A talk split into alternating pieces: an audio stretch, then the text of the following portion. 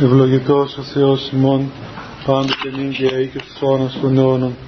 Δόξα Σοι ο Θεός ημών, δόξα Σοι βασιλεύ ουράνιοι παράκλητε, το πνεύμα της αληθείας, ο πανταχού παρών και τα πάντα πληρών, ο θησαυρός των αγαθών και ζωής χορηγός ελθέ και σκήνωσον εν ημίν, και καθάρισον ημάς από πάσης κυλίδος και σώσον αγαθέ, τας ψυχάς ημών. Αμήν.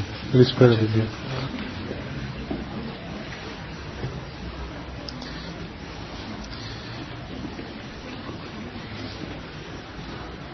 Την προηγούμενη φορά, παιδιά, είχαμε αρχίσει να μιλούμε ε, σχετικά με τον μακαρισμό αυτού του Χριστού που έλεγε «Μακάρι οι πεινώντες και διψώντες στη δικαιοσύνη, ότι αυτοί χορταστήσονται»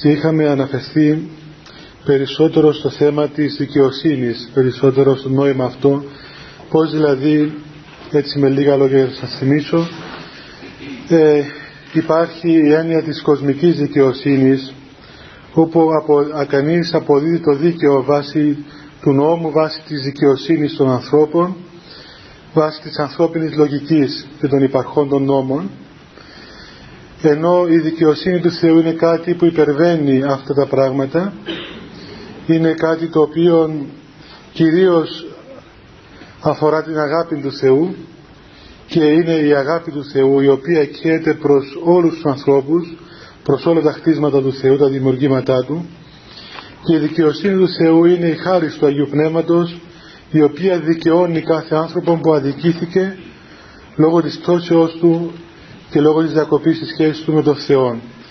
Εφόσον ο άνθρωπος είναι πλασμένος κατ' εικόνα του Θεού και πρέπει για να είναι ε, δεδικαιωμένος ενώπιον του Θεού να έχει την χάρη του Αγίου Πνεύματος και να λειτουργούν μέσα του όλα όσα του έδωσε ο Θεός. Κατά φύση, δηλαδή όλα αυτά τα οποία πήρε από τη δημιουργία να λειτουργούν σωστά μέσα του, τα χαρίσματα και οι δυνατότητες που του έδωσε ο Θεός με την πτώση αυτά διαστράφηκαν, χάθηκαν, αμαυρώθηκαν. Και άρα λοιπόν η δικαίωσης είναι η επαναφορά του ανθρώπου στην πρώτη κατάσταση της δημιουργίας του η έβρεση της χάρτας του Αγίου Πνεύματος όπου εκεί ξανά ο άνθρωπος λειτουργεί κατά φύση και επαναβρίσκει τον χαμένον πρώτον εαυτόν του όπως τον έπλασε ο Θεός. Άρα λοιπόν η δικαιοσύνη είναι η χάρη του, του Αγίου Πνεύματος, η χάρη του Θεού. Και εδώ ο Θεός μακαρίζει αυτούς τους ανθρώπους που, που, που πεινούν και διψούν για τη δικαιοσύνη. Και είπαμε ότι αυτό το, αυτός ο στίχος, αυτός ο λόγος του Χριστού εκακοποιήθηκε πάρα πολύ γιατί επειδή μιλά για δικαιοσύνη και επειδή εμείς όλοι αισθανόμαστε αδικημένοι ε, τρόπον να το χρησιμοποιούμε για να ικανοποιούμε τα, τα αιμοβόρα έσπιχτά μας απέναντι στους άλλους ανθρώπους με την έννοια ότι όταν κάποιος μας κάνει κακό ελπίζουμε ότι θα έρθει μια μέρα που θα τιμωρηθεί όπως έλεγε και ένας σημείο μια φορά ένας ευτυχώς που θα γίνει Δευτέρα παρουσία και θα τιμωρήσει ο Θεός όλους τους αυτούς που μας ταλαιπωρούν τώρα.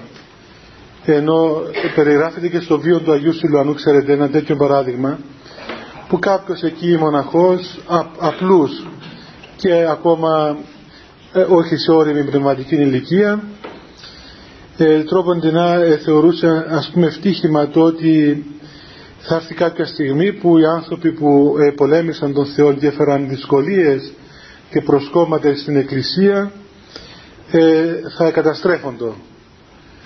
Και μόλις το άκουσε αυτό ο Άγιος Σιλουανός που έζησε το 38 πέθανε, 1938 έφρυξε από αυτήν την κατάσταση, αυτήν την, πώς να πούμε, την εντύπωση του ανθρώπου που επίστευε ότι ο Θεός είναι αυτός που θα καταστρέψει τον άλλον άνθρωπο.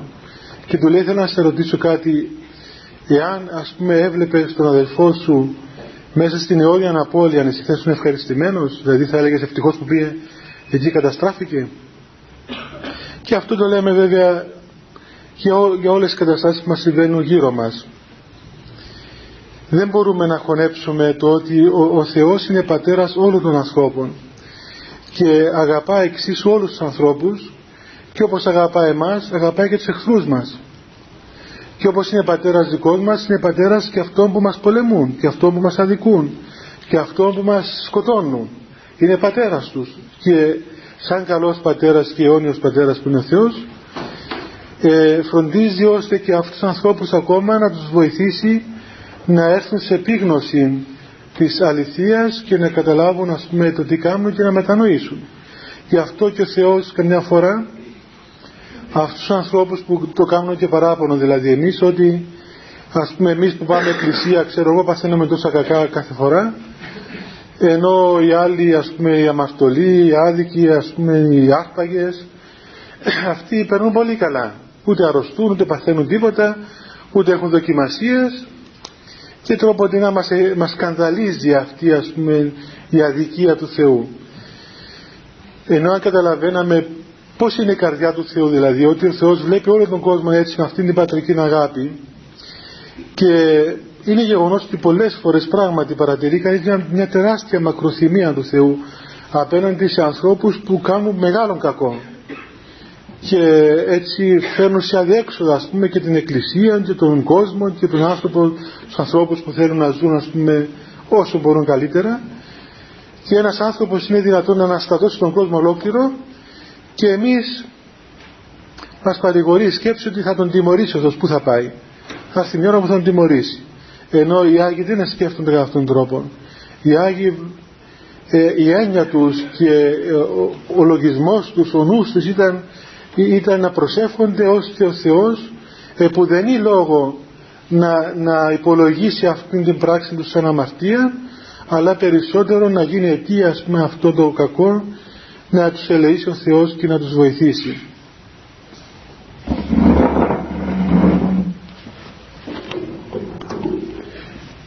Έλα λίγο πιο μέσα, παιδιά, έχει παιδιά έξω που στέκουν και θα ξεπαγιάσουν. Έλα, έλα, έλατε πιο πάνω, έλα και εσύ, έλατε πιο πάνω.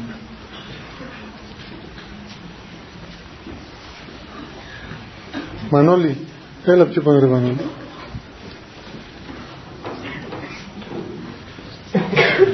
Εντάξει. Έχει κι άλλος πόξο. Τώρα πηγαίνω εγώ πίσω πίσω αντιάρκης τέτοιες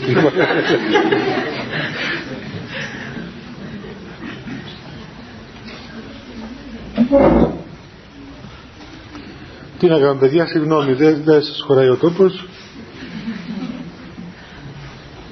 Τι να κάνουμε.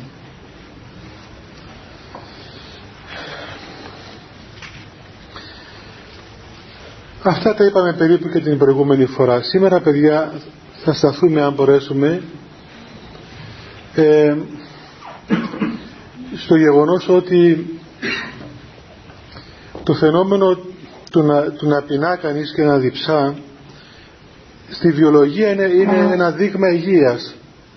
Δηλαδή όταν ο άνθρωπος ας πούμε πεινάει και τρώει καλά και κοιμάται και καλά συνήθως είναι υγιής ε, από τα πρώτα συμπτώματα της αρρώστιας είναι να κοπεί ο όρεξη του ανθρώπου και να μην κοιμάται και καλά.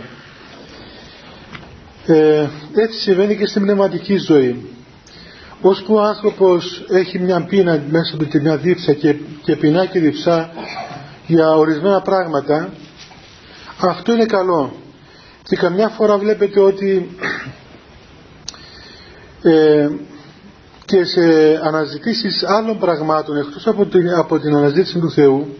Δηλαδή βλέπουμε πολλές φορές πολλούς ανθρώπους οι οποίοι έχουν μια έντονη ζωή. Δηλαδή κάνουν έντονα πράγματα στη ζωή τους ασχολούνται με διάφορες θεωρίες, φιλοσοφίες, θρησκείες ε, πολιτικές τοποθετήσεις ξέρω εγώ ας πούμε ακόμα και αμαρτίες και τα ζουν αυτά τα πράγματα έντονα Βέβαια το μόνο καλό από αυτήν την ιστορία όλη είναι ότι φαίνεται ότι υπάρχει μια, μια αναζήτηση αυτού του ανθρώπου και τελικά κάτι ψάχνει.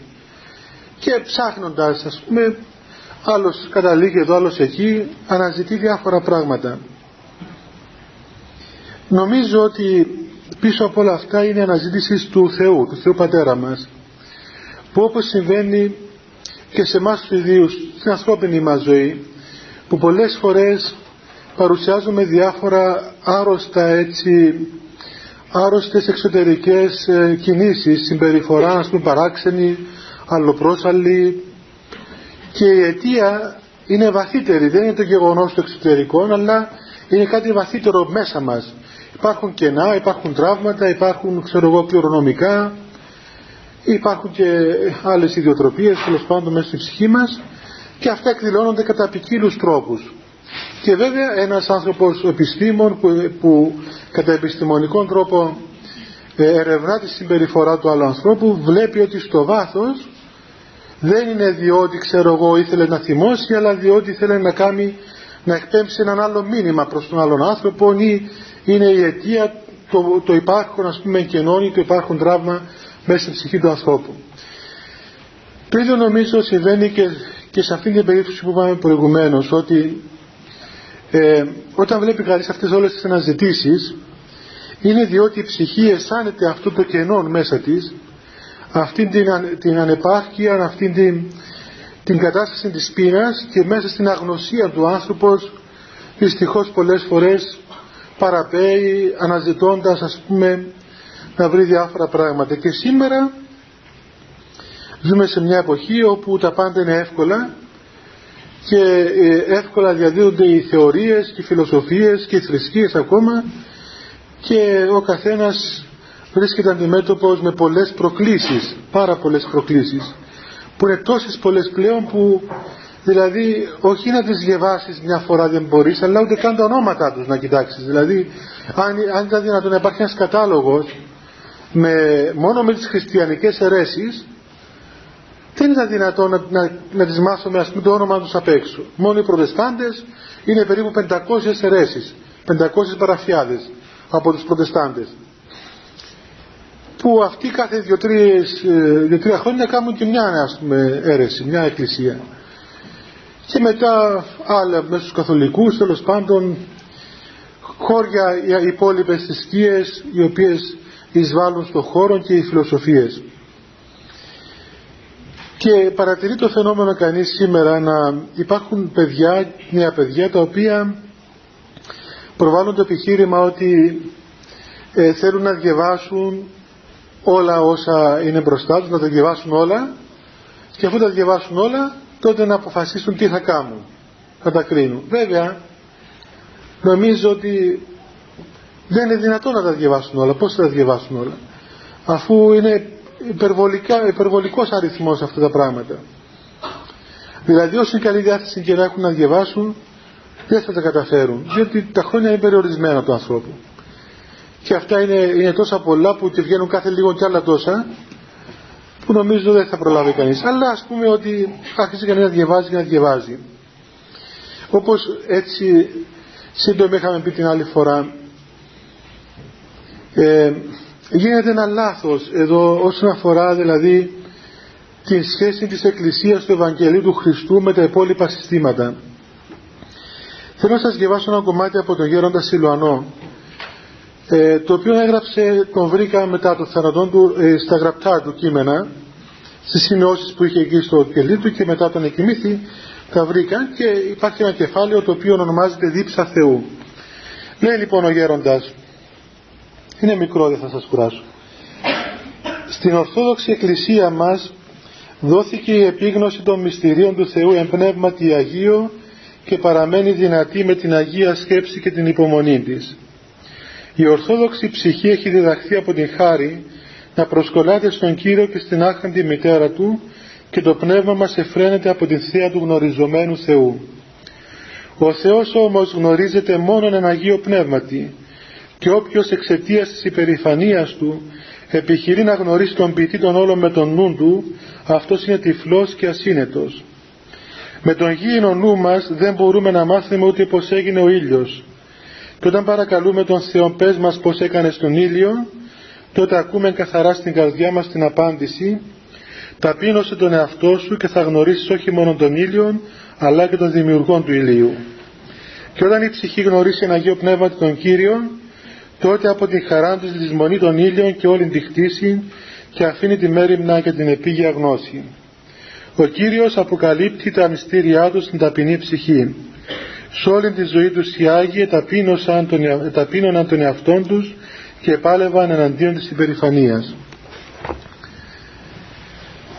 Βλέπετε ότι ο, μία με έτσι ε, διείσδυση σε αυτό το γεγονός του να θέλουμε να τα ερευνήσουμε όλα και να αποφασίσουμε στο τέλος τι θα κάνουμε και μάλιστα ερευνώντας όλα αυτά τα πράγματα με το νου μας όπως λέει εδώ ο Άγιος τότε κάνουμε ε, μερικά σοβαρά λάθη. Το πρώτο λάθος είναι ότι η κίνηση σε αυτή καθεαυτή είναι κίνηση εγωισμού και περηφανίας διότι έχουμε ως κριτήριο τον εαυτό μας έτσι, το δικό μας αυτό τη γνώση μας η οποία γνώση οπωσδήποτε είναι ατελής.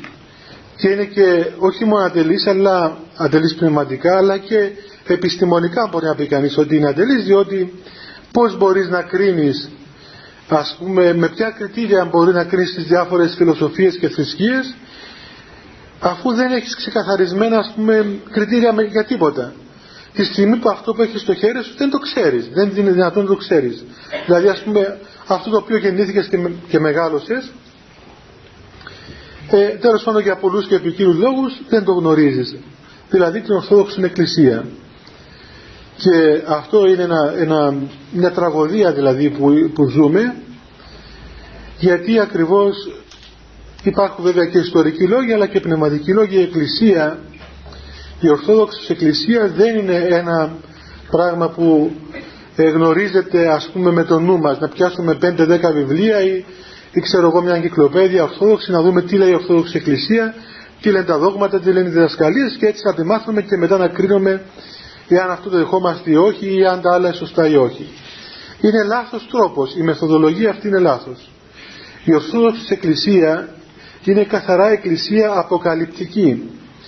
Δηλαδή είναι η Εκκλησία στην οποία αποκαλύπτεται ο Θεός, αποκαλύπτει ο Θεός τον εαυτόν του, εμπνεύματι Αγίο. Και αυτό αποκαλύπτεται στην καθαρή καρδία. Και η προϋπόθεση για την αποκάλυψη του Θεού είναι ταπείνωσης.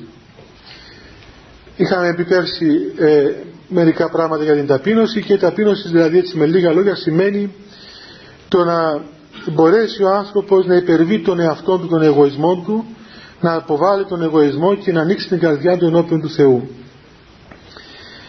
Ε, όμως να πει κανείς εντάξει τώρα αυτό το πράγμα έτσι το λένε οι Άγιοι τι θα κάνουμε όμως; Εμείς κάθε μέρα ακούμε χίλια δύο πράγματα ανοίγουμε την τηλεόραση, ανοίγουμε τα ράδια διαβάζουμε ξέρω εγώ τις εφημερίδες ακόμα και εδώ στο πανεπιστήμιο ακούω υπάρχουν καθηγητές ε, πάρα πολύ ας πούμε σοφοί και έξυπνοι οι οποίοι λένε ας πούμε συναρτησίες όσον αφορά το θέμα της εκκλησίας. Και ακούει κανείς κάποια πράγματα τα οποία τραβάς στα μαλλιά σου. Να ακούει κανείς καθηγητές πανεπιστημίου να ερμηνεύουν ας πούμε την Ορθόδοξη Εκκλησία κατά τον χειρότερο τρόπο. Και βέβαια εντάξει πιο πολλοί από εσάς που είστε φοιτητές τι μπορεί να πει του καθηγητή να του πεις τίποτα αυτό θα πιάσει ο εγωισμός και δεν θα σε κόψει κιόλας. δεν θα μπορεί να σε περάσει ε, υπάρχει και το σύμπλεγμα του μαθητού και του δασκάλου ακόμα και έτσι ο καθηγητής μιλά και εσύ είσαι αναγκασμένος να καταβροχθήσεις οτιδήποτε ξεφουρνίζει ας πούμε η σοφή άδεια κεφαλή του, του καθηγητή μας. Ε, βέβαια είναι ένα ερώτημα κατά πόσον κανείς πρέπει να σιωπά καμιά φορά σε τέτοιες περιπτώσεις. Αλλά τέλος πάντων δεν σας συστήνω να τσακώνεστε τους καθηγητές σας. Ε, όπως λέει και η παροιμία ο Θεός μας έδωσε δύο αυτιά. Θα βάζετε από το ένα, θα βγάζετε από το άλλο όταν ακούτε τέτοια πράγματα. Αλλά όμως θα ακούμε. Και ακούγοντας όλα αυτά τα πράγματα ο άνθρωπος φτάνει σε μια σύγχυση μέσα του σε μια σύγχυση, σε μια καταστασία. Δεν μπορεί ας πούμε να προχωρήσει σωστά. Είναι ξέρετε κάτι το οποίο ε, παρατηρούμε σήμερα στην εποχή μας. Και το παρατηρώ και εγώ στον εαυτό μου είμαι και εγώ λίγο της εποχής σας ας πούμε αλλά και το παρατηρώ και στους νεότερους ανθρώπους. Δηλαδή ε, δεν προχωρούμε πνευματικά κατά τον ίδιο τρόπο που προχωρούσαν ας πούμε οι προηγούμενοι άνθρωποι από εμάς. διότι ο νους μας είναι πολύπλοκος και είναι διασπασμένος, είναι σε ένα πράγμα, πούμε, ξέρω εγώ, ένα ύφασμα βλέπετε, αποτελείται από χιλιάδες ίνες ας πούμε. Ε, οι απλοί άνθρωποι, οι πριν από εμάς ας πούμε, ας το πούμε άνθρωποι, οι άνθρωποι αυτής της βαθιάς πίστης ήταν ενοποιημένοι και επίστευαν στον Θεό και αγαπούσαν τον Θεό και έκαναν θαύματα εν ονόματι του Θεού και επιτελούν τα θαύματα με πολύ απλόν τρόπο. Ε, δεν είχαν πολλές σκέψεις. Ήξεραν ας πούμε ότι αυτό το είπε ο Θεός, το είπε ο Χριστός στο Ευαγγέλιο, τηρούσαν με ακρίβεια το Λόγο του Θεού και αμέσως ενεργούσε χάρις και πήγαιναν τα πράγματα αλλά ενεργούσε χάρις αμέσως ενεργούσε μέσα στην καρδιά των ανθρώπων όλα αυτά τα μυστήρια του Θεού και δεν υπήρχε πλέον πρόβλημα διότι ούτε ήθελαν οι άνθρωποι να μαθαίνουν γράμματα δηλαδή δεν ήταν ανάγκη να ξέρουν το Ευαγγέλιο διότι ενεργούσε μέσα τους χάρη του Αγίου Πνεύματος. Σήμερα παρατηρείται ένα πράγμα αντίθετο. Διαβάζουμε τα βιβλία των Αγίων της Εκκλησίας, διαβάζουμε τους βιβλίους των Αγίων, διαβάζουμε όλα αυτά που έγραψαν οι Άγιοι Πατέρες. Έχουμε όλη την καλή διάθεση να προχωρήσουμε και να συναντήσουμε τον Χριστό, αλλά σκοντάφτουμε σε ένα πράγμα. Και αυτό το πράγμα είναι ακριβώς αυτή η απλότητα της πίστεως, διότι ο νους μας είναι διασκορπισμένος. Είναι δηλαδή αυτό το ύφασμα σε χίλιες ίνες. Και έχει πολλές συγχύσεις μέσα του. Και δεν έχει εκείνη τη δύναμη της πίστεως, διότι αυτή η σύγχυση όλη αδυνατίζει την πίστη. Και πρέπει να βρούμε έναν τρόπο θεραπείας. Τι πρέπει να κάνουμε. Εντάξει, είμαστε συγχυσμένοι, ε, μας έχουν γεμίσει ένα σωρό ας πούμε ιδέες και θεωρίες, επιχειρήματα. Τι πρέπει να κάνουμε. Λέει ένας Άγιος ότι όπως, όπως η βιολογία όταν ο στόμαχος του ανθρώπου, το στομάχι του ανθρώπου ε, βάλει πολλά φαγιά μέσα ας πούμε ακατάλληλα και ασυνδίαστα και αρχίζει να νεκατώνει στο στομάχι μας. Ε, η μόνη λύση και η άμεση είναι να τα κάνεις όλα το. Να βάζεις το δάχτυλο σου ξέρω εγώ και να βγάλεις όλα. Να μην μείνει τίποτα μέσα.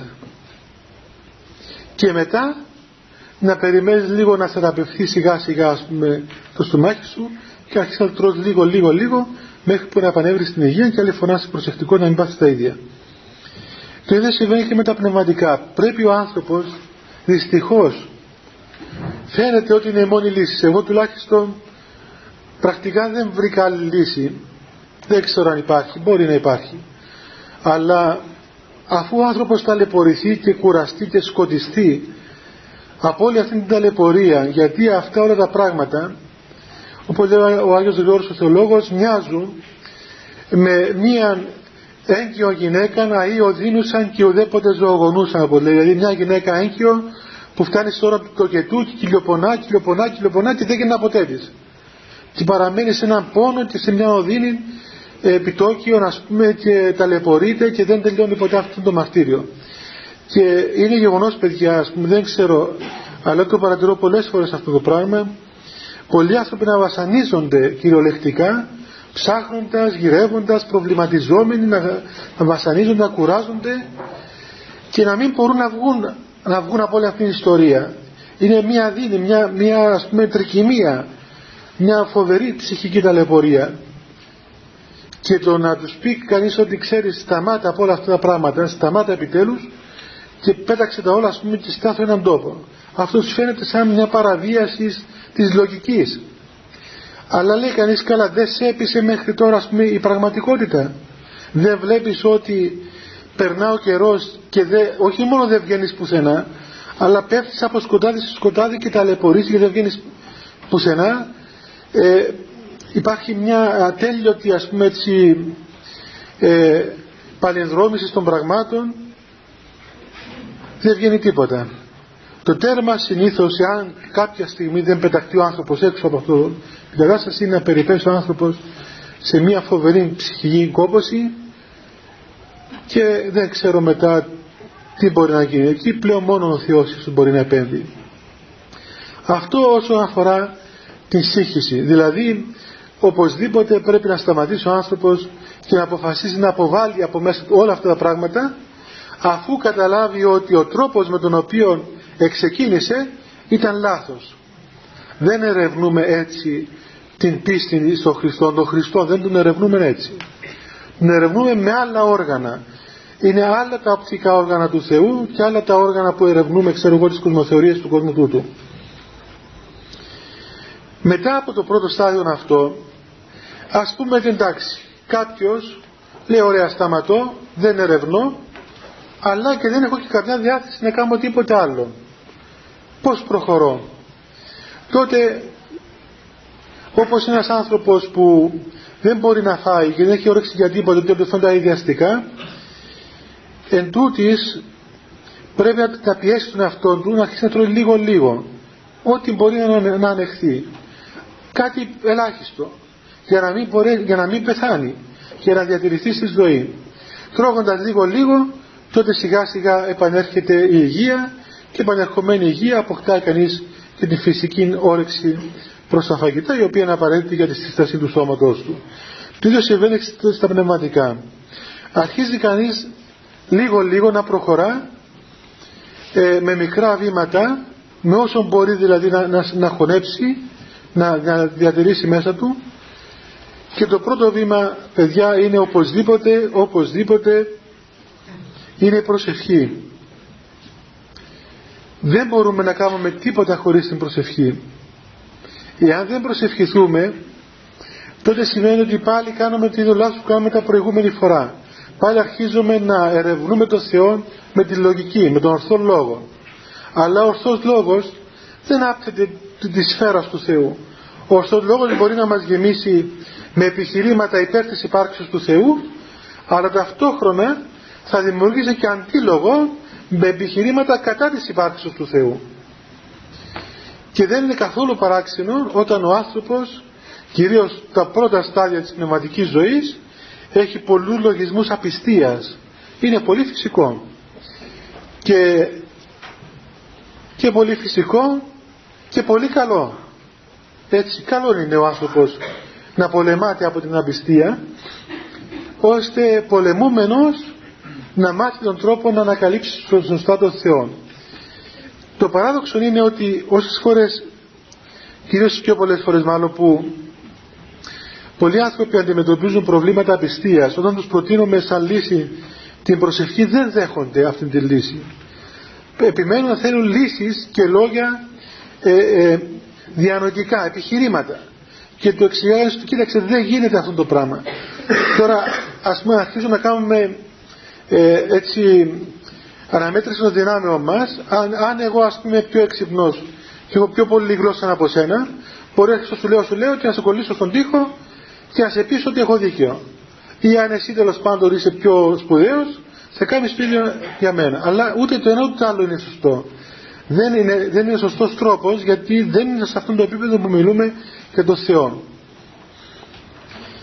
όπως λέει ο Άγιος Σιλουανός εάν ο άνθρωπος ταπεινωθεί και παρακαλέσει τον Θεό να, να το γνωρίσει τον εαυτόν του τότε υπάρχει μια αίσθηση μέσα στην ψυχή του ανθρώπου η οποία είναι μέσα μας από την δημιουργία μας η οποία είναι η αίσθηση η ηλική αίσθησης προς τον Θεό Πατέρα και τότε ο άνθρωπος μέσα στο βαθύτατο είναι του χωρίς καν να το συνειδητοποιεί λογικά αποκτά την αίσθηση και την πίστη και την εμπειρία πολύ λεπτά και πολύ βαθιά ότι όντως ο Θεός είναι ο πατέρας του. Και αυτό το πράγμα παιδιά ξέρετε υπάρχει σε όλους τους ανθρώπους ακόμα και σε αυτούς τους ανθρώπους που διανοητικά είναι καθυστερημένοι. Ξέρετε πόσο μας αγαπούν αυτοί οι άνθρωποι. Ε, εγώ πήγα μια μέρα εδώ σε ένα ίδρυμα που είναι του κυρίου Στέλιου Ιωάννου. Έχει 175 τότε παιδιά, ασκήσιμα παιδιά, πώς τα λένε. Μα μόλις είδα τι να σας πω, με φιλούσαν όλοι, έπεσαν όλοι πάνω μου εκεί και πολύ αγάπη. Και ήθελαν εικόνες των Χριστών, την Παναγία, τους βλέπει κανείς και έρχονται στην εκκλησία αυτά τα παιδάκια. Αισθάνονται σαν στο σπίτι του πατέρα τους. Και είναι κάτι ακόμα, να σας πω και κάτι άλλο. Ξέρετε αυτά τα παιδάκια, όταν κοινωνούν αυτά τα παιδιά, αν τα προσέξει κανείς έτσι λίγο με πιο πνευματικά μάτια, θα δει πως η χάρη του Θεού κατευθείαν ε, εισχωρεί στη ψυχή τους.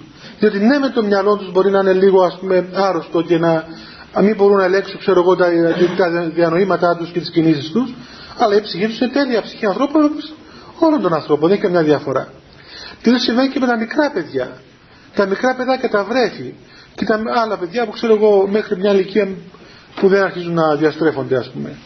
Και αυτά τα παιδάκια μέσα στην εκκλησία αισθάνονται πολύ, πολύ ασφάλεια και πολύ έτσι μεγάλη σχέση με τον Θεό. Εγώ γνωρίζω ένα, ένα παιδάκι το οποίο τώρα μεγάλος βέβαια. Ε, αλλά ήταν ένα παιδάκι αυτός έκανε θαύματα. Έκανε θαύματα την προσευχή του. Γνωρίζω πολύ καλά μια περίπτωση ενός παιδιού το οποίο όταν ήταν 7 ε, χρονών θεράπευσε τη μητέρα του από καρκίνο. Σε μία νύχτα.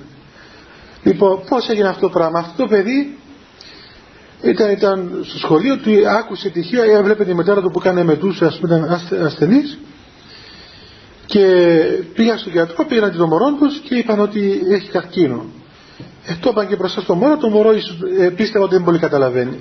Αλλά το μωρό όμως ήξερε τι σημαίνει καρκίνο γιατί ε, πριν λίγο καιρό είχε πεθάνει μια άλλη γυναίκα εκεί στην γειτονιά και το παιδί πήγε το βράδυ, μου έλεγε, και κρύφτηκε κάτω από το κρεβάτι της μητέρας του. Και όλη τη νύχτα προσευχόταν, προσευχόταν με δάκρυα στο Θεό να κάνει καλά τη μητέρα του. Και βέβαια αυτό το πράγμα το αξιολόγησε μετά που μεγάλωσε και πλέον είχε εμπειρία από τη Θεία Χάρη πώς λειτουργεί. Προσευχόμενος και κλαίγοντας για τη μητέρα του σε κάποια στιγμή πληροφορήθηκε η καρδιά του ότι όντως η μητέρα θεραπεύτηκε. Και ξάπλωσε το κρεβάτι και κοιμήθηκε ήσυχα ότι η μητέρα του έγινε καλά. Και πράγματι μετά όταν η μητέρα ξαναπήγε στον γιατρό είχαν εξαφανιστεί από πάνω τους όλα τα ίχνη της ασθένειας τα οποία βρέθηκαν στην προηγούμενη εξέταση. Και πολλά άλλα τέτοια παραδείγματα. Γι' αυτό και οι παλιοί έλεγαν ας πούμε να βάλουν τα μωρά να προσεύχονται θυμάστε στα χωριά ας πούμε να συνέβαινε κάτι φέραν τα μωράς στην εκκλησία να λένε το Κύριε Λέσου να προσεύχονται γιατί ναι μεν ο νους είναι παιδικός αλλά η ψυχή είναι καθαρή και έχει μια άμεση σχέση με τη χάρη του Αγίου Πνεύματος.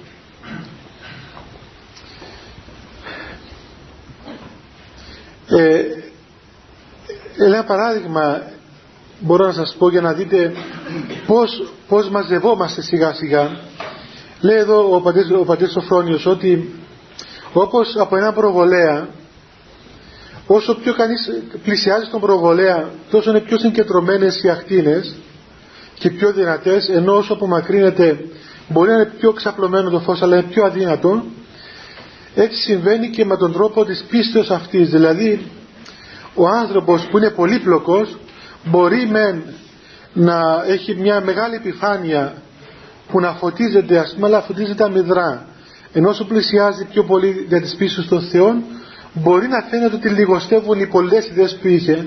Και αυτό πολλές φορές βλέπουμε στους Αγίους όταν τους λέμε μια ερώτηση να μας απαντούν κατά έναν τρόπο που μας φαίνεται ότι δεν είναι απάντηση αυτή που μου, που μου έδωσε. Είναι απαντούν με έναν λόγο. Θυμάμαι μια φορά που βρέθηκα στο, στο Άγιον Όρος και ήρθε κάποιος εκεί ε, θεολόγος ο οποίος άρχισε να, να λέει για κάποιον άνθρωπο τέλος πάντων που έκαμε διάφορα έτσι, ε, κακά και είχε μια πολύ έτσι, σκανδαλώδη ζωή και σκανδάλιζε την εκκλησία και ξέρω εγώ και το ένα και το άλλο και το άλλο και έλεγε, έλεγε, έλεγε επί μίαν ώρα. Ε, μετά σταμάτησε και λέει εσείς τι γνώμη έχετε γέροντα για αυτό το πράγμα; Και εμείς περιμέναμε ότι θα αρχίσει τώρα ο γέροντας να λέει άλλη μια ώρα ας πούμε αυτά να, δηλαδή να, να έχει γίνει έξω χρονό με αυτά τα φοβερά που ακούγαμε όλοι μας. Και ο γέροντας απάντησε εξής. Ε, τι να πούμε, αυτά τα πράγματα δεν είναι εκ του Θεού. Και τέλειωσε. Αυτή ήταν η, η απάντηση ας πούμε σε μίας ώρας δηλαδή επιχειρήματα. Ε, όταν το ακούει κανείς παιδιά φαίνεται έτσι ξέρω ότι τι είπε αυτός ο άνθρωπος Τίποτα. Δεν είπε τίποτα. Όμως, ε, όταν κανείς τα δει πιο πνευματικά, καταλαβαίνει ότι οι Άγιοι τελικά ενοποιούνται και καταλαβαίνουν ότι το πρόβλημα του ανθρώπου είναι ένα. Είναι η απομάκρυση από τον Θεό. Και απομακρυνόμενος από τον Θεό κάνει τα πάντα και ελκόμενος προς τη χάρη του Θεού αγιάζεται, καθαίρεται και όλα γίνονται κατά Θεόν και δεν υπάρχουν όλα τα άλλα προβλήματα. Ακόμα μπορούμε να πούμε ότι σε αυτήν την πορεία της, της υγείας του ανθρώπου υπάρχει και μια άλλη αρρώστια. Πέρα από την σύγχυση και πέρα από την πολυπλοκότητα υπάρχει και το ότι πολλές φορές αυτό το παθαίνουμε εμείς οι άνθρωποι της Εκκλησίας. Δηλαδή ενώ μέσα μας έχουμε άλλες, άλλες διαθέσεις δηλαδή ποθούμε ξέρω εγώ να ζήσουμε πνευματικά πεινούμε και διψούμε τρόποντινά για τη χάρη του Θεού. Εν τούτης, οι εξωτερικές μας ενέργειες δεν συμφωνούν με αυτά τα εσωτερικές μας διαθέσεις. Μοιάζουμε δηλαδή με έναν άνθρωπο που ενώ πεινά και διψά αντί να πάει να, να φάει και να πιει πάει παίρνει μια καραμέλα του κοπεί όρεξη ας πούμε. Και παίρνει μια καραμέλα του κόβεται η όρεξη βέβαια αλλά χάνει και το φαγητό του. Και μη τρώγοντας και μη τρώγοντας οπωσδήποτε θα, θα πάθει ας πούμε αδυναμία, θα, δεν θα μπορέσει να λειτουργήσει. Αυτό το λέω με ποια έννοια ότι είναι σύνεσης. Τελικά η πνευματική ζωή, παιδιά, είναι μια σύνεσης. Και αυτό οι Άγιοι ήταν πολύ συνετοί άνθρωποι, σας το είπα και άλλη φορά, και ήταν, ήταν φοβερά έτσι οργανωμένοι άνθρωποι. Δηλαδή είχαν μια αρμονία στο τι θέλαν και στο τι κάμναν. Έτσι. Ήξεραν ότι, κοίταξε, ας πούμε, εγώ με απασχολεί αγάπη του Θεού. Με απασχολεί, ας πούμε, στη ζωή μου να έχω μια ζωντανή σχέση με τον Θεό. Άρα λοιπόν, όλες μου οι κινήσεις, όλα μου τα έργα, όλες μου οι ενέργειες, τα πάντα θα, είναι, θα έχουν σαν σκοπό ή τουλάχιστον θα είναι ενερμονισμένα με, αυτή την, με αυτόν τον σκοπό μου. Δεν μπορώ ας πούμε να λέω αγαπώ τον Θεό και θέλω να αγαπώ τον Θεό και θέλω να ζήσω τον Θεό, να τον γνωρίσω και στην εξωτερική μου ζωή να κάνω πράγματα που είναι τελείως αντίθετα. Είναι τελείως αντίθετα, δεν βοηθούν τίποτα. Αυτό σημαίνει ασυνέπεια και ε, πώς να πούμε έτσι, όχι σύνεση, όχι πνευματική σύνεση. Βέβαια, σε αυτό το σημείο μπορούμε να πούμε το εξής ότι ποιος είναι συνεπής, κανένας μας. Δυστυχώς είμαστε όλοι αξιολύπητοι. Γιατί ε, πολλά λέμε, πολλά αποφασίζουμε, αλλά σχεδόν τίποτα δεν κάνουμε. Υπάρχει όμως ένα φάρμακο σε αυτήν την κατάσταση, ότι ναι μεν δεν μπορούμε να είμαστε συνεπείς, αλλά έχουμε επίγνωση ότι αυτά που κάνουμε είναι λάθος και μετανοούμε, προσπαθούμε να μετανοούμε και να ε, καλύπτουμε για της μετανοίας αυτά τα τραύματα τα οποία δημιουργεί η συνέπειά μας. Όταν όμως ε, ούτε και αυτό το εννοούμε, ούτε θέλουμε να το, να το συνειδητοποιήσουμε, να μπούμε στο χώρο της μετανοίας, τότε δεν γίνεται τίποτα. Και εδώ συμβαίνει το εξής πράγμα ότι κάποια στιγμή ένα εκ των δύο θα υπερισχύσει. Αυτό που είπε και ο Χριστός. Κοίταξε μην πλανάστε, δεν μπορείτε να δουλεύετε σε δύο κυρίους. Ούτε να σε δυσί κυρίες δουλεύει. Ή τον ένα θα αγαπήσεις και τον άλλο θα μισήσεις, ή τον ένα θα τον αντέξεις και τον άλλο πετάξεις, ας πούμε. Δηλαδή, το ένα θα γίνει. Δεν μπορείς να ζεις, ας πούμε, κατά τρόπον κοσμικών. Ξέρω εγώ, θα πω παραδείγματα πάλι, ας πούμε. Θα με βγάλετε ότι είμαι αντίον των κέντρων, αυτών των κέντρων της ψυχαγωγίας, αλλά τέλος πάντων, εσείς δεν τι κάνετε. Εγώ θα τα λέω. και εσείς από εκεί πέρα ναι. Λοιπόν, έτσι. Δηλαδή πώς μπορούμε παιδιά να πούμε ότι μας απασχολεί το θέμα του Θεού; Και η, ζώσα σχέση μας με τον του Χριστού του Θεού όταν ας πούμε κυκλοφορούμε σε χώρους που δεν είναι το Πνεύμα το Άγιο. Δεν υπάρχει ας πούμε. Δηλαδή είναι δυνατόν τώρα πώς θα το κάνουμε; Είναι αδύνατο πράγμα να αναπαυθεί το πνεύμα του ανθρώπου αυτού σε χώρους που δεν είναι το πνεύμα του Θεού. Εάν, εάν ας πούμε συνηθίσεις να, να, να τρως τροφή εκείνης, εκείνου του χώρου ε, θα πάτησε από αυτό το πράγμα. Θέλω μια φορά ένα αστείο ήρθε ένας στο γύρο Παΐσιο ένας έτσι από αυτούς τους αναρχικούς που υπήρχαν τότε, δεν ξέρω τώρα, νομίζω στην Κύπρο τώρα ήρθαν αυτοί. Ε, αναρχικοί. Στην Κύπρο ε, δεν υπάρχει, στην Ελλάδα δεν υπάρχουν πια. Ξέρει, τέλειωσε ας πούμε αυτοί, σύφτησαν. Στην Κύπρο άκουσα ήρθαν τώρα. Ε; Ήρθαν.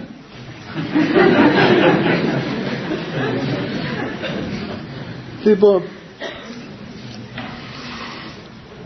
πήγα κάποια παιδιά να, να ρωτήσουν τον γέροντα διάφορα πνευματικά πράγματα. Και πήγε αυτός ο αρχικός, ο οποίος θέλει να, να κάνει πλάκα με τον γέροντα, και ενώ άλλοι ρωτούσαν, ας πούμε, κάτι το πνευματικό, αυτός πήγε να πειράξει τον γέροντα και του λέει: Δεν μου λες, γέροντα, το, το τριφύλι τρώγεται; Σαν μιλούσαν πνευματικά πράγματα, ας πούμε.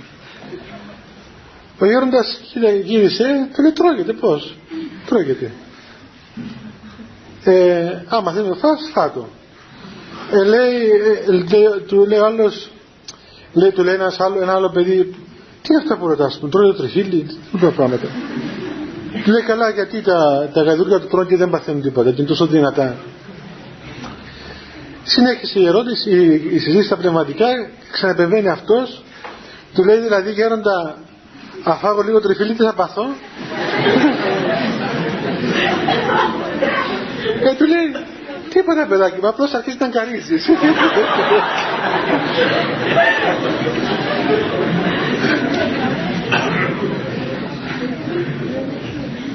και έναν άλλο, ξέρετε, ε, λέει και στο βίο του Μεγάλου Βασιλείου, σας το είπα πριν κάποιο χρόνια, ας πούμε, ότι τότε που είχε άρχισε ένας διωγμός κατά των χριστιανών με τον Ιουλιανό τον Παραβάτη που ήταν συμφιλητής του Μεγάλου Βασιλείου περνώντας αυτός για να πάει κάπου να πολεμήσει ε, έστειλε μπροστά έναν, ε, έναν έπαρχο δικό του και του λέει κοίταξε θα περάσει ο βασιλιάς σου που ήταν συμφιλητής σου και ήταν ειδωλολάτρης και να φροντίσει να του στείλεις ένα δώρο Άγιος ε, φτωχός δεν θεώρησε να του στείλει κάτι ας πούμε από αυτό που είχαν στην περιοχή τους εκεί και του έστειλε ένα ωραίο φρέσκο ψωμί από από, από κρυσταπίτερα ας πούμε έτσι αυτό το μαύρο ψωμί. Μόλις το πήρε αυτός το ψωμί το θεώρησε περιφρόνηση και το πέταξε. Και λέει να πάω και να έρθω και να δεις τι τον κάνω να τον κανονίσω όταν επέστρεφε τότε έστειλε στον Μέγα Βασίλειο ένα δεμάτι σανό. Δηλαδή αυτό τον χόρτα. Και του το έστειλε δώρο. Ε, και είπε και ο Άγιος ότι τι να κάνω καθένας από αυτόν που τρώει αυτός στέλνει λοιπόν ο, εγώ τρώω ψωμί κλειθαρένιο έστειλα δώρο από αυτό, ο αυτοκράτορας τρώει σανό. Έστειλε από αυτό. Λοιπόν έτσι είναι παιδιά, δηλαδή εάν, εάν μάθει η ψυχή μας να ξέρετε να, να τρέφεται να τρέφεται ας πούμε με κοσμικά πράγματα, με αυτόν το κοσμικό, το φιλίδωνο, το εγωπαθές πνεύμα τότε θα πεινά και θα διψάει την εγωπάθεια. Και βλέπετε είναι ολόκληρη επιστήμη σήμερα ας πούμε το να κολακεύεις τον άλλον άνθρωπο να κολακεύουμε τους άλλους, να τους λέμε καλά λόγια. Ξέρω εγώ να μας αρέσουν τα καλά λόγια να αρεσκόμαστε σε αυτήν την κατάσταση. Γιατί έτσι μάθαμε. Άλλος αρέσκεται ας πούμε ε, στο να σπαταλά και ενώ είναι φτωχός και ξέρω εγώ διαλύει την οικογένεια του εντούτοις σπαταλά τα χρήματα του γιατί του αρέσει. Δηλαδή έχει σαν κριτήριο κάθε άνθρωπος το τι, σε τι αρέσκεται και πού ενδιατρύβει η ψυχή του. Άρα λοιπόν είναι σημαντικό το με τι τρέφεσαι δηλαδή με τι πεινάς και τι προσλαμβάνεις. Εάν κυκλοφορείς σε χώρους που σερβίρεται ας πούμε αυτή η κοσμικότητα οπωσδήποτε κάποια στιγμή τρεφόμενος με αυτά τα πράγματα θα αφομοιωθείς με εκείνα ή αν δεν συμβεί κάτι και να τρέψει την πορεία σου. Οποιαδήποτε και αν είναι αυτά τα πράγματα. Και έτσι λοιπόν είναι πολύ σοβαρό και πολύ σημαντικό να βρει ο άνθρωπος την δύναμη και τη σύνεση να εναρμονίσει την ζωή του ανάλογα με αυτό που θέλει. Εάν δεν τότε έχει και, το, έχει και μια άλλη πνευματική αρρώστια να μην ξέρει τι θέλει γιατί συμβαίνει και αυτό δεν ξέρουμε τι θέλουμε τότε η μόνη, η μόνη θεραπεία αυτού του πράγματος είναι κανείς να δώσει ας πούμε μία εμπιστοσύνη και να αρχίσει να, να κάνει μία ας πούμε να υποτάσσεται, να υποτάσσεται σωστά και στο πνεύμα του Θεού, στο πνεύμα του Ευαγγελίου και των εντολών του Θεού. Οι εντολές του Θεού είναι η θεραπευτική αγωγή. Οι εντολές του Θεού είναι αυτά τα οποία εφαρμοζόμενα μπορούν να επαναφέρουν τον άνθρωπο σε μια υγιή κατάσταση και να αποκτήσει σωστά κριτήρια βάσει των οποίων μπορεί να, να εξακριβώσει και ο ίδιος σιγά σιγά το τι θέλει. Γιατί η ψυχή μας είναι τόσο περίπλοκη μέσα που είναι πολύ πιθανό πολλές φορές να μην καταλαβαίνουμε και εμείς τι ακριβώς θέλουμε. Αυτό όμως νομίζω ότι ο άνθρωπος από μόνος του δεν μπορεί να το καταφέρει. Γιατί αν αρχίσει από μόνος του να, να ψάχνει τον εαυτό του και να δημιουργεί έτσι ξέρω εγώ έρευνες και καταστάσεις μάλλον θα πελαγώσει χειρότερα και δεν θα βγαίνει από πάνω το σωστό είναι να, να επισκεφθεί ένα πνευματικό ιατρό με διάκριση βέβαια σωστή και εκεί να αναποθέσει όλη αυτή την περιπλοκότητα. Και είναι πολύ εύκολο και πολύ απλό διότι ο Θεός είναι η, το, η μόνη ύπαρξη η οποία εισχωρεί μέχρι το βάθος του είναι του ανθρώπου. Τι για να τελειώσω παιδιά και μετά θέλετε να ρωτήσετε κάτι. Ε, απλώς θέλω να σας πω ότι αυτή η πείνα και η δίψα είναι μια φοβερή πραγματικότητα παιδιά η οποία αυξάνει στον άνθρωπο όσον αφορά την, τη γνώση του Θεού, την πνευματική σχέση του Θεού. Ενώ ε, τα πάθη όλα φέρνουν έναν κορεσμό και τα σαρκικά πάθη ακόμα τα οποία φαίνονται ας πούμε ακόρεστα και ξέρω εγώ ας πούμε ικανοποίητα όσον και αν γίνονται κάποια στιγμή, κάποια στιγμή οπωσδήποτε δύο να θα, θα επιφέρουν. Ή θα, θα νεκρώσουν την ψυχή τελείως και θα πέρθει σε μια αναισθησία ή άχρη καιρού ή άχρη τελείου θανάτου βιολογικού. Ή κάποια στιγμή εάν έχει ίχνη έτσι η ψυχή μέσα της κάποια ζωντάνιας θα αειδιάσει και θα, θα αισθανθεί μια, έναν κόρο σε αυτά τα πράγματα και θα σταματήσει. Και αυτό το βλέπει κανείς και σήμερα ακόμα. Ίσως το βλέπετε και εσείς ε, στις αναστροφές σας ότι παρατηρείτε το φαινόμενο πολλών παιδιών νέων τα οποία από μια σχετική νεαρή ηλικία είχαν μια τελεία ελευθερία ας πούμε στις αρχικές απολαύσεις και σε ηλικία 23, 24, 25 χρονών όχι από, από καμιά διάθεση πίστης στη σχέση με τον Θεό αλλά από μια ας πούμε πλέον έτσι ένα, ένα αειδιαστικό κορεσμό σταμάτησαν όλα βέβαια το δυστύχημα είναι ότι σταματούν μεν τις αρχικά αλλά συνεχίζουν σε άλλους χώρους. Εισέρχονται σε μια πνευματική έτσι υπαρξιακή ας πούμε αναζήτηση. Και ποιος ξέρει μερικοί επιστρέφουν και στην εκκλησία άλλοι καταλήγουν στα ναρκωτικά. Όχι γιατί θέλουν να ναρκωμανίσουν αλλά γιατί θέλουν να κάνουν ταξίδια στον χώρο αυτών των, των ψεύτικων των, των ψευδεστήσεων ας πούμε αλλά τους αρέσει δηλαδή είναι μόνη λύση. διότι η πραγματικότητα δεν τους αναπαύει πλέον. Ούτε οι ειδονές τους αναπαύουν τις γεύτηκαν, αηδίασαν δεν τους προσφέρουν τίποτα το καλό και το καινούριο. Ε, ένα χάπι τους παίρνει λίγες ώρες σε κάτι κόσμους φανταστικούς. Μετά παίρνουν 2, 3, 5, 100 ας πούμε. Χάπια μέχρι που καμιά φορά πάνε και δεν επιστρέφουν δυστυχώς. Είτε καταλήγουν σε άλλα πράγματα ε, αιρέσεις, ψευδοθρησκείες, ψευδοκαταστάσεις που υπόσχονται, ε, επαγγέλλονται πολλά, ε, μένουν ένα διάστημα, απογοητεύονται, μπαίνουν σε άλλα, βγαίνουν από τα άλλα, τέλος πάντων μια τεράστια έτσι αναζήτησης ας πούμε.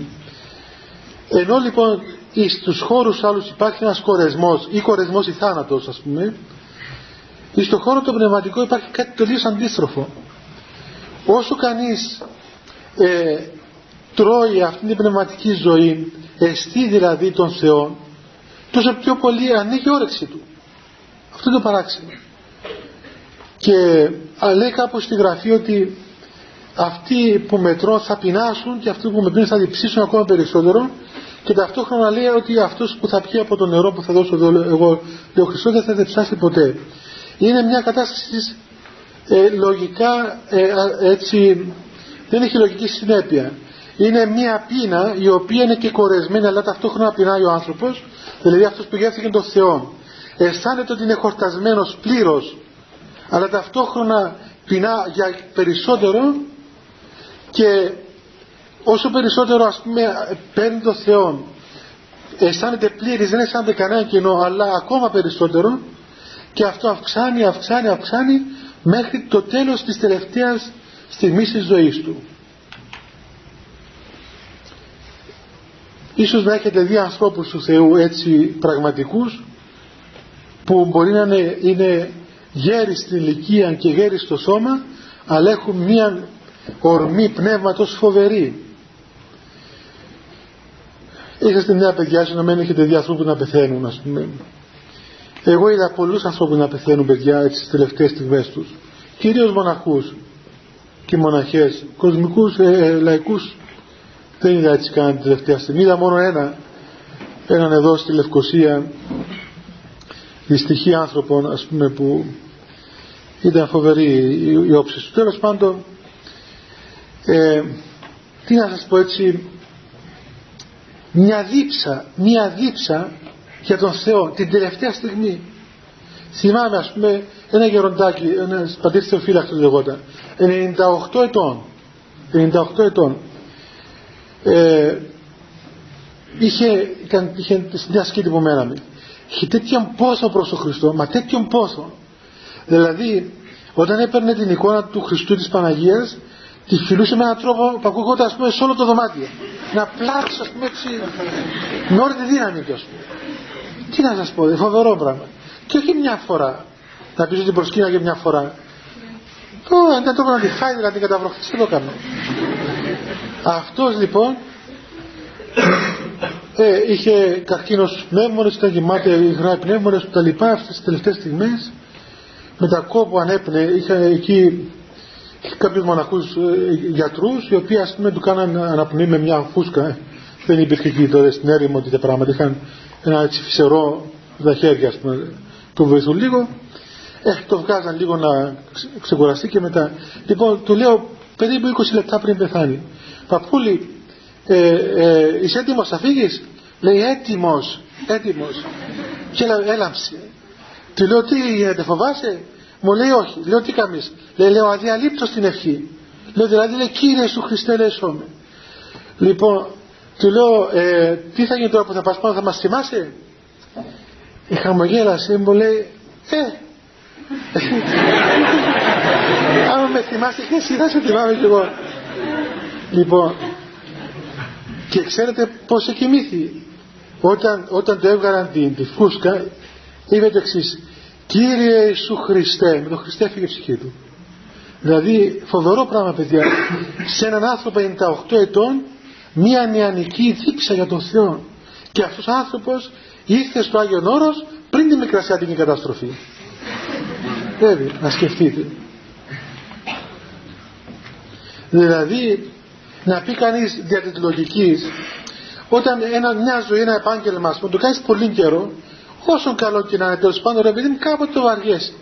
Λες ε πόσα χρόνια τώρα ε τα είπαμε, τα μάθαμε, τα ακούσαμε πόσο όλα τα τροπάρια τα μάθαμε όλα απ' έξω τέλος πάντων μα πώς είναι δυνατός σε αυτήν την ηλικία να έχει τέτοιον πόθο ας πούμε πόσο φοβερό και να κλαίνει ακόμα και τα, και τα λίγα χρόνια τα οποία δεν τα αξιοποιήσαμε να το πούμε πνευματικά είναι φοβερή αυτή η ακόρεστος πείνα και δίψα η οποία δημιουργεί ακριβώς η γνώση του Θεού. Αυτό το γεγονός παιδιά συνιστά την αιώνια βασιλεία του Θεού. Δηλαδή ότι αιωνίως θα είχαμε, έχουμε μια σχέση με τον Θεό και δεν θα έχουμε ποτέ μας κόρον.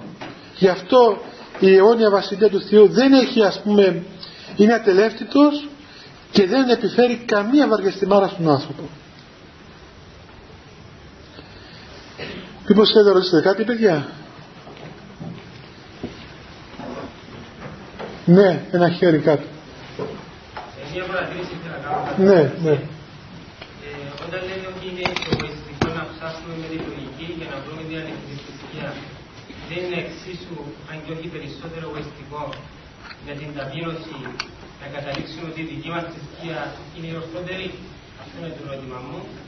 Και ως απλώς παρατήρηση, ε, θα έλεγα ότι ε, δεν θα ήταν ορθότερο και λιγότερο εγωιστικό να αποδεχτούμε ότι εφόσον η θρησκεία μας είναι μία από τις δύο χιλιάδες και πλέον θρησκείες που υπάρχουν στον κόσμο, να αποδεχτούμε ότι η θρησκεία είναι ε, μία έκφραση ε, τρόπου που βλέπουμε το Θεό ανάλογα με τις κοινωνικές ε, και άλλες συνθήκες που ζούμε.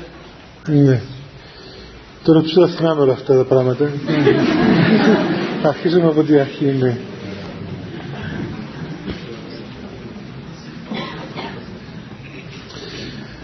Ε, όταν λέμε παιδιά ότι είναι εγωιστικό να ψάχνει κανείς να βρει τον Θεό. Δεν εννοούμε αυτήν την τρόπο των εγωισμών με την κακή έννοια των κακών εγωισμών ενός τέλος πάντων εγω, εγωιστού ανθρώπου. Αλλά εάν εάν πιστεύουμε ή τουλάχιστον εάν δεχόμαστε ότι η Εκκλησία του Χριστού δεν είναι θρησκεία διότι οι πατέρες της Εκκλησίας απέρριψαν τον όρο θρησκεία δεν δέχονται ότι είναι θρησκεία. Και ακόμα όχι μόνο δεν δέχονται τον όρο θρησκεία αλλά μπορούμε να πούμε ότι η όλη έτσι η, η όλη μέθοδος των Αγίων είναι μία, μία πολεμική κατά της θρησκείας. Και όταν, όταν την Εκκλησία την κάνουμε θρησκεία τότε ήδη ας πούμε διαστρέψαν την πραγματικότητα της Εκκλησίας άρα λοιπόν εφόσον δεν είναι θρησκεία το πρόβλημα είναι ότι δεν μπορεί να, να εξηχνιαστεί δεν μπορεί να, να διερευνηθεί δια της λογικής διερευνάται δια άλλου τρόπου και το πρόβλημα έγκυται στο ότι ο, το, ο εγωισμός έγκυται στο ότι πηγαίνει κανείς δια της λογικής να ερευνήσει τον χώρο της Εκκλησίας ο οποίος είναι υπέρ της λογικής, δεν ερευνάται της λογικής. Έχεις να πεις κάτι; Ε; Ακούεις ή δεν ακούεις; Α, λοιπόν, πες μου, ναι. με αυτόν τον τρόπο όμως πώς γνωρίζουμε ότι θα καταλήξουμε ε, στον ορθό δρόμο να σου πω. ο δρόμος είναι ο δικός μας και όχι άλλες χιλιάδες δρόμους ναι ναι ναι, ναι. θα σου πω να σου πω. ναι. Ε, όταν λέμε ότι είναι αποκάλυψης η Εκκλησία είναι αποκάλυψη του Θεού στον άνθρωπο όταν αποκαλύπτει ο Θεός στον άνθρωπο, στον άνθρωπο τον εαυτό του ο άνθρωπος πληροφορείται όπως λένε οι πατέρες δηλαδή φέρει πλήρη μέσα του την βεβαιότητα ότι όντως υπάρχει ο Θεός. Και ότι αυτό το οποίο λειτουργεί μέσα του στο, στο είναι του είναι ο ζωντανός Θεός. Δεν τον απασχολεί τον άνθρωπο εάν οι άλλες 2.000 θρησκείες είναι θρησκείες είναι λάθος οτιδήποτε ούτε κοιτάζει ας πούμε εγώ είμαι σωστός ευτυχώς και άλλοι λάθος αλλά κοιτάζει ότι αυτή τη στιγμή έτσι ο αληθινός Θεός πληροφορεί την ύπαρξή μου αυτό είναι το, αυτή είναι η, η αίσθησή του και μετά αν διαβάσετε ας πούμε, το, το, το βίωμα των Αγίων, ας πούμε, τον Άγιο Σιλουανό θα δείτε ότι το πρώτο που, το, η πρώτη δηλαδή η πρώτη κίνηση της ψυχής του δεν ήταν πια ευτυχώς που ε, είμαι ορθόδοξος ας πούμε χριστιανός και δεν είμαι ξέρω εγώ προτεστάντης ή ας πούμε οτιδήποτε αλλά τι κάνει. Μόλις είδε τον Χριστό λέει πνεύματι Αγίο αμέσως εκινήθηκε η ψυχή να αθήνω υπερόλο του κόσμου δηλαδή η, άνοιξε η καρδία του και περιχώρησε όλον τον κόσμο σε μία αγάπη. Και αυτό το σημείο ότι ήταν αληθής ας πούμε παρουσία του Χριστού δηλαδή δεν είναι μία κίνηση που αυταρκίας αλλά μία κίνηση και μία περιχώρηση ολοκλήρου του κόσμου τώρα τι γίνεται με τις 2.000 άλλες θρησκείες ας πούμε; Τι γίνεται δεν ξέρουμε τι γίνεται ας πούμε πάντα από αυτές που τις έκαναν και τι θα κάνουμε εμείς 2.000 θρησκείες τι μπορούμε να κάνουμε; Αν μπορούμε να κάνουμε κάτι, να κάνουμε ευχαρίστως. Αλλά τι μπορούμε να κάνουμε; Εκείνο που ξέρουμε και μας παρηγορεί είναι ότι ο Θεός είναι πατέρας όλου του κόσμου. Έτσι. Είναι όλου του κόσμου πατέρας και έχει τον τρόπο και τη δυνατότητα ο Θεός να κοινωνήσει με την ψυχή του ανθρώπου. Αυτό είναι δουλειά του Θεού. Δεν θα διδάξουμε εμείς τον Θεό, τον Θεό, ούτε θα ανησυχήσουμε μήπως και ο Θεός ξεχάσει κανέναν πίσω και δεν τον επισκεφθεί. Είναι αδύνατο πράγμα. Ο Θεός οπωσδήποτε έχει την, τη μέρημνα του υπέρ, υπέρ του τέκνων του.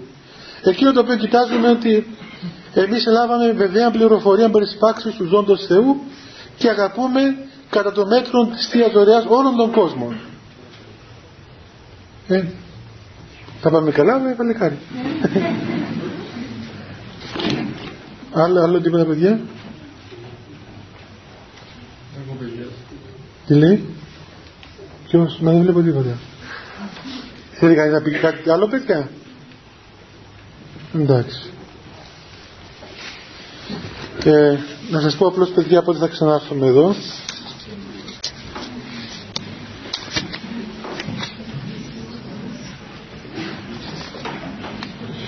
Στις 3 Νοεμβρίου παιδιά, ημέρα Δευτέρα, στις 8 πάλι ώρα. Να κάνουμε προσευχή και να πηγαίνουμε. Χριστέ το φως του αληθινών, το φωτίζουν και αγιάζουν πάντα άνθρωπον, ερχόμενον εις τον κόσμο, σημειωθεί το εφημάς, το φως του προσώπου σου είναι αυτό ψώμεθα φως το απρόσιτον και κατεύθυνον τα διαβήματα εμών προς εργασίαν των εντολών σου, πρεσβείες της Παναχράντου σου Μητρός και πάντως των Αγίων Αμήν. Διευχών των Αγίων Πατέρων ημών, Κύριε Σου Χριστέ ο Θεός, ελέησον ημάς. Αμήν. Καλό βράδυ παιδιά, Θεός μαζί σας.